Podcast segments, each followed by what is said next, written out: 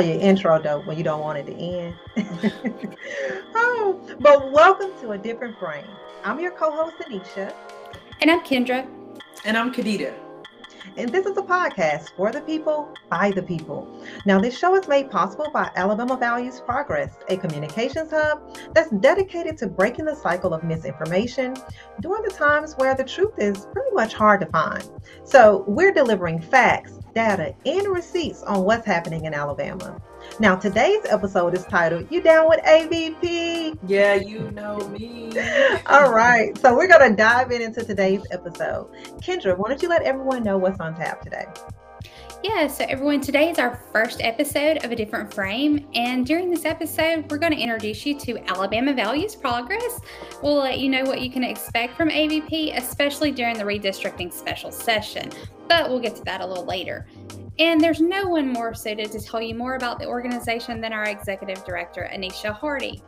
Oh, thank you, Kendra. This is so true. Um, Alabama Values Progress is a communications hub. And some of you may be wondering, what is a communications hub? Well, ultimately, we're the civic plug for people on the ground and a sounding board for organizations on the ground working to break down barriers to civic participation, such as voting or uh, redistricting work. We work directly with grassroots and coalitions across the state to increase transparency and accountability. I mean, we also create content and messaging strategies that disrupt the cycle of misinformation and tear down the frames of disinformation, similar to this podcast. Um, our approach is to leverage the power of culture, visual stories, messaging to amplify voices and values that's advocating for a more inclusive and equitable Alabama. Now, over the past few years, there's been this movement, y'all, building amongst grassroots organizations um, dedicated specifically to filling the gaps in Alabama's civic and political infrastructure for progress and policy change. Policy change to create, like I mentioned, an equitable and inclusive Alabama. Um, Alabama Values Progress, we are part of that movement. Um, we, you know, we're part of that collective, and that's a power, That's power in the collective, right? Um, and speaking of power in the collective and, and partnerships, one of our co-hosts, Kadita, um, is a great example of how we all work together in these civic spaces. Yeah, so I know we've all heard the saying, teamwork makes the dream work. That yes, it does. right, exactly. It doesn't just apply in sports. It applies in any community engagement, civic engagement, social justice work. And it's the most important part because there isn't any social movement or social cause that was done by one person. It's always been a collective, i.e., this yeah. podcast. There's three of us, we're a collective. So we're all coming together so that people can be a part of the conversation because they most certainly deserve to be a part of the conversation. Um, my start in this political civic engagement space was when I was 13. Uh, my father was sentenced 60 years in prison for a drug mm-hmm. charge. And at the time, I knew that 60 years wasn't wasn't right because I knew that murderers didn't even get that. And I had yeah. a sense of understanding of how the system worked. And so um, that following year, I got the opportunity to page at the Alabama House of Representatives. And at the time, when my mom first asked me about it, I was like, oh, I get to skip school for a week. I'll do it. But once I got there and I realized who I was around, where I was, um, and how that they could help me, I kind of started to change my perspective. Um, and so I, I paged up there up until I was 20, 21, and I really up until I couldn't anymore. Uh, but I spoke to senators, representatives, uh, parole board members, lobbyists, and, and really everybody else that would um, listen to what had happened to my father, and I was just advocating for him. So um, in 2016, my father's parole board hearing came up, and he was released. Yeah, so after that, I applied for a job. Um, I applied for an internship at the Alabama House of Representatives, but they offered me a job. And so I worked there for three sessions. And after I left, and after I, um, yeah, after I left, I started going into campaign work, advocacy work, uh, grassroots organizing, mainly because of my experience there. Um, I understood how the system worked better than I ever understood it before because I had worked there for so long. At least it felt long. Um, yeah. So, so you skipped. You you thought you were skipping school, and you ended up getting school. That's what. Yeah, happened? Exa- that's okay. exactly what. That's exactly what happened. Yeah. Yeah.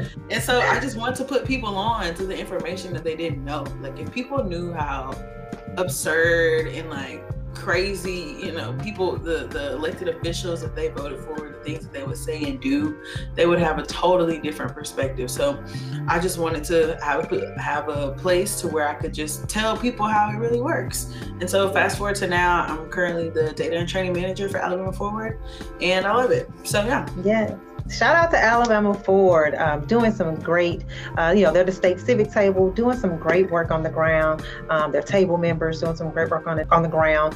Um, shout out to shakethefield.org. Um, you know, those of you that are trying to figure out how to plug in, how to find your space, how to get involved, shakethefield.org is a great resource for that to connect you. And then also Alabama Election Protection Network, um, a great organization also, especially during the redistricting cycle. Um, and I think their site website is voteprotection.org. Like if you're, if you're really trying to get information and also tap in and get involved. Yeah, so being in this space is great because we can make a difference in the lives of so many people. And thinking back to my newspaper career, that's really what ex- inspired me to really get involved in these civic spaces because during that time I got to talk to so many people who experienced disparities in their communities and these issues were really holding them back. One of the stories that kind of sticks out in my mind um, was a mom from Opp, and she lived in public housing, had three sons, and she decided one day that she wanted to teach them about responsibility. And, you know, she didn't really have an education, so she went to work at a local fast food establishment. And of course, she was making very little money doing that, but she wound up losing some of her food stamp money and her rent increased like to this amount that really wasn't feasible for her to pay. So she had no choice but to quit her job to make it work, which is really sad. Um, so she told me that she felt like she was just stuck in this rut and that she couldn't get out of it. So that really, really, you know, resonated with me.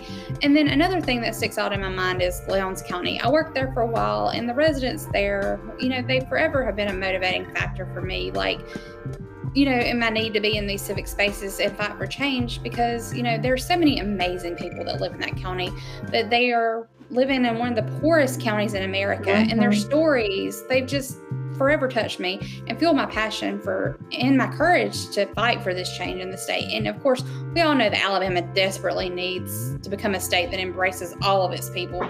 Um, and yeah. working at AVP is really giving me, you know, the opportunity to help amplify work of the grassroots organizations like Alabama Forward, where Kadita works, and you know, they're the ones that are working super duper hard to make Alabama a better place to be.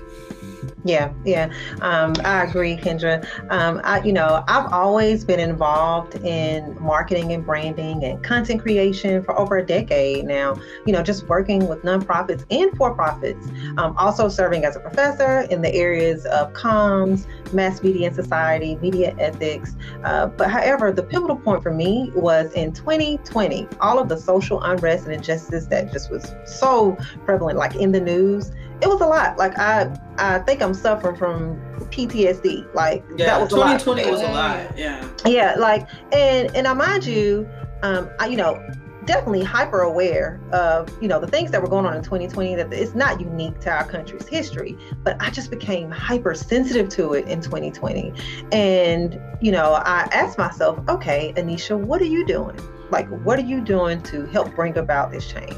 Um, you know the change that you want to see. And you know and i told myself okay it's time for me to get out of the classroom. Um, i want to leave academia. I want to be on the ground with the people. You know i was just ignited to action and and it was just very important to me to utilize my my skills in civic engagement uh, communications and research in a manner that directly amplified the voices and increased the power of marginalized and disenfranchised communities.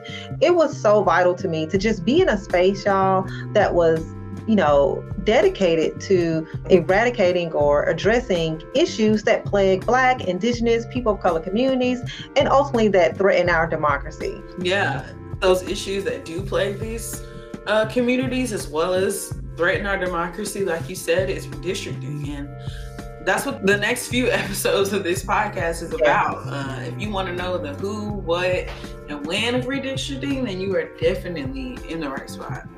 You're right, Kadita. You know, redistricting is connected to so many issues, and that is definitely why, you know, the, and especially you know we're ahead of the special sessions and we're we're going to focus on just making sure uh, that the community know what's going on. Um, but now for our listeners who are wondering what are we talking about? Like what is redistricting? What special session? Don't worry we got you covered. We got, um, you know, we got you covered yeah we got you covered. Sure. we're gonna we, we're gonna help you out. So kendra for those viewers you know and listeners that are like okay what are y'all talking about so why don't you take them, you know, let's go down memory lane. Let's just catch them up to speed. Why don't you take a moment and do that? Yeah, so to do that, we're going to have to take it back. And by that, I mean like way back to 1901. And that's the oh, that's year bad. that the, yeah, it's way back. Um, so that's the year that the Constitution of Alabama that we're currently under was passed. And in that, it was mandated that the legislature redistrict every 10 years. Yeah, and so uh, for those who don't know, redistricting is a process that happens every 10 years and it happens right after we take the census because you have to take that census data and give it to the reapportionment committee and that data is what helps us redistrict our cities, school boards, and states. And why do we redistrict though? Because these are the same lines that determine who represents you and your community. Yeah, so even though it's super important, the legislature couldn't even manage to follow its own rules and redistrict. Uh, in fact, they didn't really redistrict for decades. And then when they did, most of the maps they drew, they ended up in some sort of litigation. Uh, but who's really surprised by that? Like, are we really surprised by that? I mean, this is the state with the same constitution that was made to disenfranchise black folks. I mean, it's 2021 and Alabama is just now coming around to removing racist language from its constitution. So Yeah, and that was in November of 2019 when we had to make that vote on that amendment. Yeah. Two years ago. Yeah. Just now. So so pretty much they were like, yeah, uh bubble in or circle yes or no if you want to be racist. Right. Okay. Yeah. I circle no. I don't know about yeah, y'all, but I circle. I don't, I don't want to be racist. So, oh, sure. Okay, y'all. So let's skip ahead to 1940. In 1940, the governor was kind of like tired of them not redistricting, so he told the legislature, "Hey, if you don't redistrict, then I'm going to make a committee that consists of myself, the Secretary of State, and the Attorney General." And guess what? The legislature still didn't redistrict, and the governor didn't do anything about it. How is that for accountability? Yeah, so just empty threats, right? Okay. Yeah, right. so crazy. Yeah, and then another crazy fact is that despite the fact that the legislature had not actually redistricted before, they thought for some reason they needed a committee to study redistricting in 1950. See, I'm starting to notice a trend with these committees because was something actually done? Uh, no. The committee that they formed recommended that they delay action until the state got its results in 1950. So they, yeah. after they got those results, they were like, they attempted to redistrict in 1956 and 1959, and surprise, both of those were unsuccessful attempts. Wow. So, fast forward to 1961 and 14 Alabama residents, uh, Birmingham residents actually. They were like, nope, we've had enough. And they filed a class action suit asking that the legislators be elected at large until they could, you know, get with the program and follow the Constitution. See, shout out to the 14 Birmingham residents. That's what I'm talking about. The power of the collective coming together, standing up for your community. And I mean, what was the result of that, Kendra? Yeah, so this is really a prime example of why you should stand up because what happened was the federal courts ruled in favor of the residents and told the state of Alabama, you must redistrict by a certain deadline or the court was going to do it for them. So what happened was they called a special session like the one we're about to have. They passed two bills and they were done. But in less than a week, the court had voided those plans and they ordered the state to use the court's plan immediately. I don't know about y'all, but this is just exhausting. And yeah, it is. Yeah, it is. And how many tax dollars have been spent just because the legislature couldn't play by the rules or didn't redistrict properly? And y'all, special sessions are expensive. It costs like four hundred thousand dollars to have a special session, which yeah, is absolutely crazy. And it's and of my money, taxpayers' yeah. money. I mean, uh-huh. my money. Yeah, no, they and better I, get these lines right. yeah, I don't know about y'all, but I'm paying attention to my money, and I I want to know where it goes. So thank you, Kendra, for telling me how much yeah. it costs. I could think of so many ways that the state can use that money. You know, education, healthcare. I mean, so many, so many ways. Infrastructure, so many ways for sure. Yeah. Yeah. And so basically, every single time there's been a redistricting attempt, there's been something ruled wrong with it. Yeah. So some of you may be wondering, okay, thank you, Kendra, for that walkthrough. Now, how can I tap in and get involved in this process? Um, now that now that I have an understanding of what it is and, and a history in Alabama's history around redistricting, and then there may be some of you that may be saying, okay, well, I just still don't see why I should, you know, care about this. Um, I mean, redistricting is connected to so many core community issues. I mean, because it happens once in every 10 years, oftentimes redistricting is only talked about once in every 10 years right but yeah. it is connected it's connected to so many issues that we deal with year round um, for example education like redistricting yeah. is connected to education yeah and education racial gerrymandering is probably many of the multiple reasons why alabama schools are failing and what controls that redistricting and if we look at say school board map we can see that these lines that are drawn aren't really making sense and the way that you draw these lines can uphold segregation by keeping low income students out, which is bad for economic growth. Let's talk about District 1 and District 2. District 1 consists of Butler, Conecuh, Covington, Escambia, Crenshaw, mm. Baldwin, and Mobile counties. And District 2 consists of Cleburne, Clay, Randolph, Tallapoosa, Chambers, Lee, Russell, Barbour, Coffee, Dale, Henry, Geneva, and Houston counties. But if you look at the map, there's no reason why they should be drawn this way. Given the yeah. demographics of the state, plus the way that they, they drew these lines for these districts, is most certainly racial gerrymandering. Yeah, no, at those, yeah, that map doesn't make any sense. Um, I mean, but redistricting is also another core issue that we all should care about. Redistricting is also connected to healthcare, right? Yeah, so many people may not even realize that 17 hospitals have closed in Alabama since 2010. 17? yes, 17 hospitals. Wow. And 17. and not to mention the fact that there are many more hospitals that are daily at risk of closing. Like just last year in Crenshaw County at Crenshaw Community Hospital, which by the way is the only hospital in Crenshaw County, it was at risk of closing.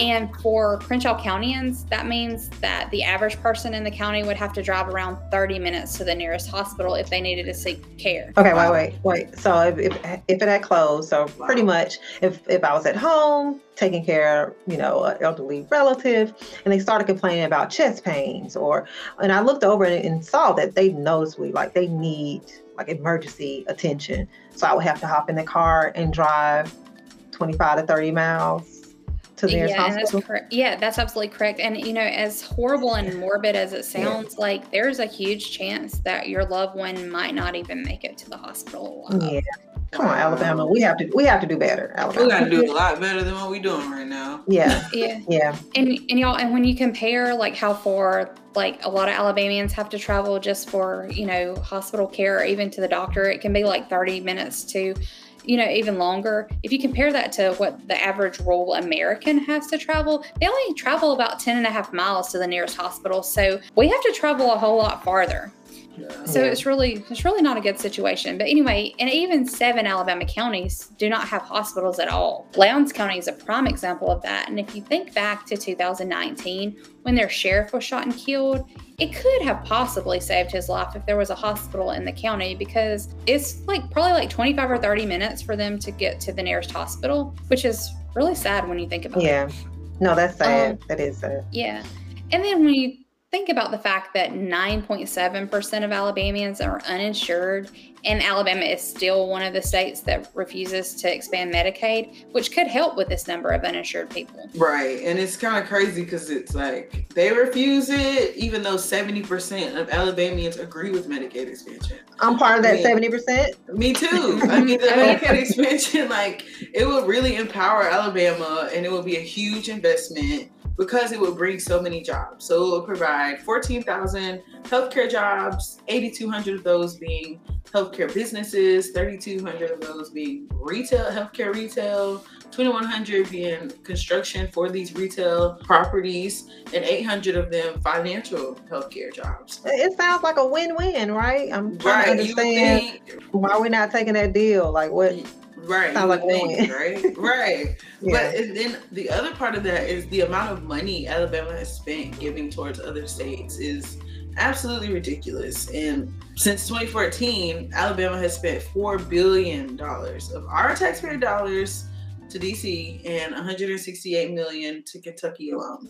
So we've technically been paying for Medicaid expansion. We just don't get any of those benefits. Um, so we're just gonna we're gonna back it up. We're just not gonna skirt through like you just didn't say that we're spending 168 million in another state, Kentucky. Yeah, to their Medicaid expansion, and we don't even have any. Okay, I just need to just let that. Okay, that's a lot.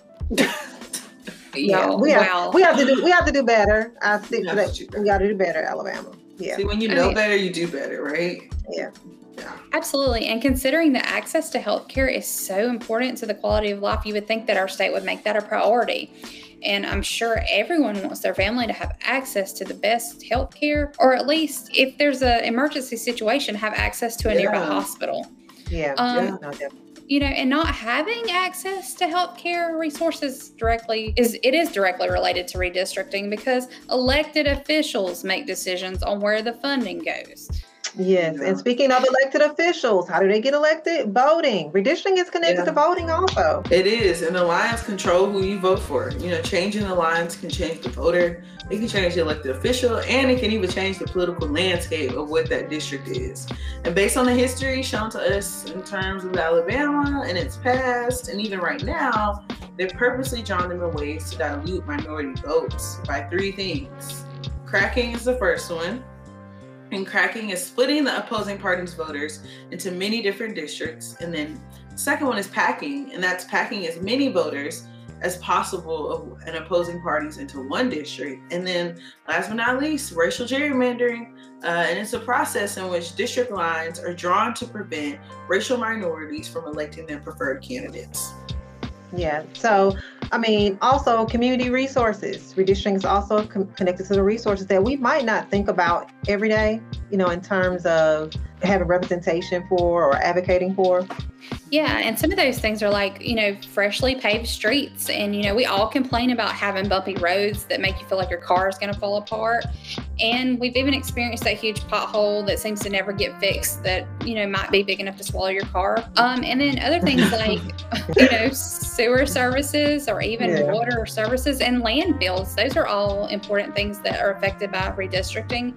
And even things like no sidewalks and parks and literally so many more things that you can associate with your quality of life, they're dependent upon redistricting because these things require funding and it's funding that isn't necessarily readily available at your you know at your city government or your county government and those entities rely on the federal government and the state government to help them yeah. get those resources and if you really think about the cities and towns that are thriving and are getting all these nice new amenities that we all want, they have representatives who are fighting for them to get that. So True. if you're, True. if you think about it, if your city and or town isn't getting nice new things, it's probably because your representative is not fighting hard enough for you. That's why it's so crucial to have someone represent your area who not only knows your area, but also cares about your area. Yes, yes, Kendra, you make a great point. I mean, and most importantly, redistricting is connected to representation. When you talk about having someone that you know that represents you and that understands the needs of your area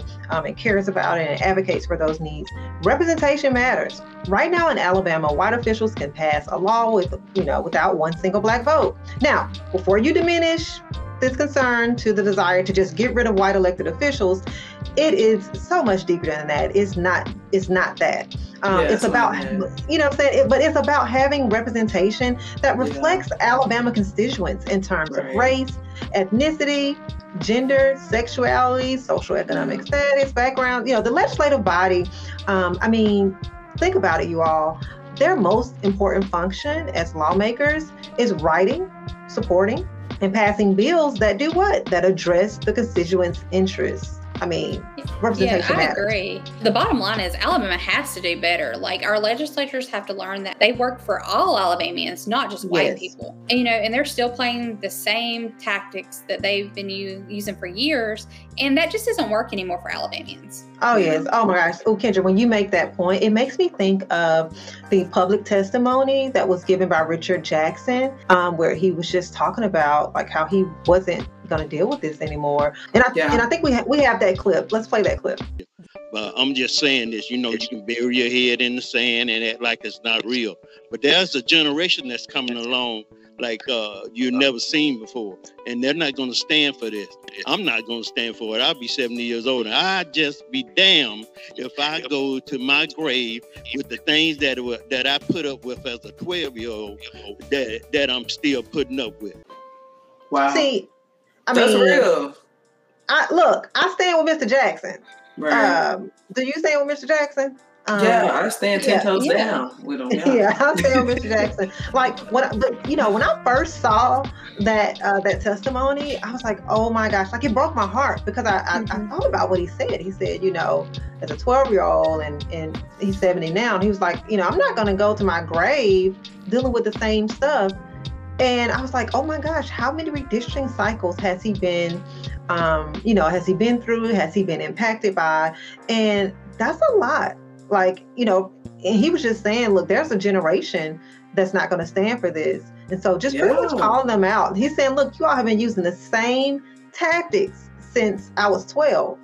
So, like I said, I stay on Mr. Jackson. Like it has to change. Like it is time for for it's just time for a change. Well into the 20th century, white men constitute an overwhelming majority of the voting population. Um, where you know where African Americans were routinely deprived of the opportunity to participate in democracy because of you know because of that, and and then you know Hispanics and other minority groups they were fairly insignificant in you know in numbers and excluded by some states. You know, um, but then in the wake of the civil rights movement, you have, you know, where African American representation began to grow and begin to enter in, in, in Congress in increasing numbers in 1971 to better represent the interests of the African American community. Uh, representatives, you know, founded the Congressional Black Caucus. So, you know, Yeah. shout out to that. Let's take it back in terms of Alabama. Uh, let's go back to Montgomery in the 1800s. Well, before Reconstruction, there was a black senator named James Rapierre, uh, but due to it being a redistricting year in the city of Montgomery, they drew the neighborhood that he was representing out of his district. See what I'm saying? Same tactics. Like, Same using the like they better get these lines right. Right. Like, right. We, we deserve, Alabama deserves fair maps. You know, we do. We, deserve- do. Yeah. Right. But like, here's the kicker of that though. That was in 1867, and his term ended in 1872. So it was the last time we ever saw a black senator before Reconstruction for a while. And in fact, it wasn't until 1970 when Attorney Fred Gray and Thomas Reed were elected, and they were the first two black legislators since Reconstruction. Oh, hold on, Kadita. So you're What? saying that for almost a hundred years we didn't have black representation in this Yeah. state? That's exactly what I'm saying. And uh, my math ain't too good, but I, 98 years. Well, that is absolutely ridiculous. That is That- insane. That is that is ridiculous, and that's why my you know to my next point in terms of Alabama, the census data has shown that we have become more diverse in our demographics, which was the case across much of the U.S. But you know, in Alabama, we the most you know increase we have seen has been among people of color. I mean, now Alabama, you know, uh, remains very much a white majority state at 69.1%, and African Americans constitute the largest minority group at 26.8%. So, Yeah, yeah, but out of that 26.8%, black people constitute 43%.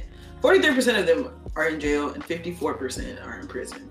Now, let's not talk about the prison gerrymandering that's going on when it comes to redistricting, which basically prison gerrymandering is when they draw their districts around large prisons and then pretend that the inmates are legitimate constituents. Ooh, so their body counts, but their vote doesn't. Their vote does not.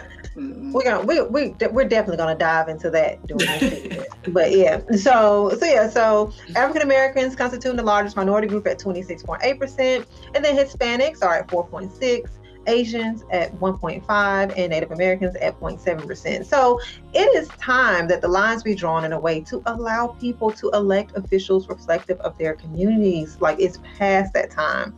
So again, we're demanding fair maps. Like Alabama deserves fair maps. Now, if you're listening or watching, you may be wondering how can you stay connected and get involved and stay informed through the redistricting process in this cycle. Uh, definitely tune in to future A Different Frame episodes. Um, the podcast is streaming on all platforms, and you can catch the video version, the podcast um, of the recording on on um, social media platforms in our website. So, like, follow, subscribe, and share um, to just stay connected and get the latest news and updates regarding the special sessions um, and connect with our partner organizations on the ground that are fighting for fair map. Yeah, so join us next time on a different frame for episode two. The people spoke, but did they listen? Uh, we'll mm. be joined by a special guest to discuss the public hearings and what community members of interest said, uh, shared, and requested for the 2021 redistricting cycle. All right.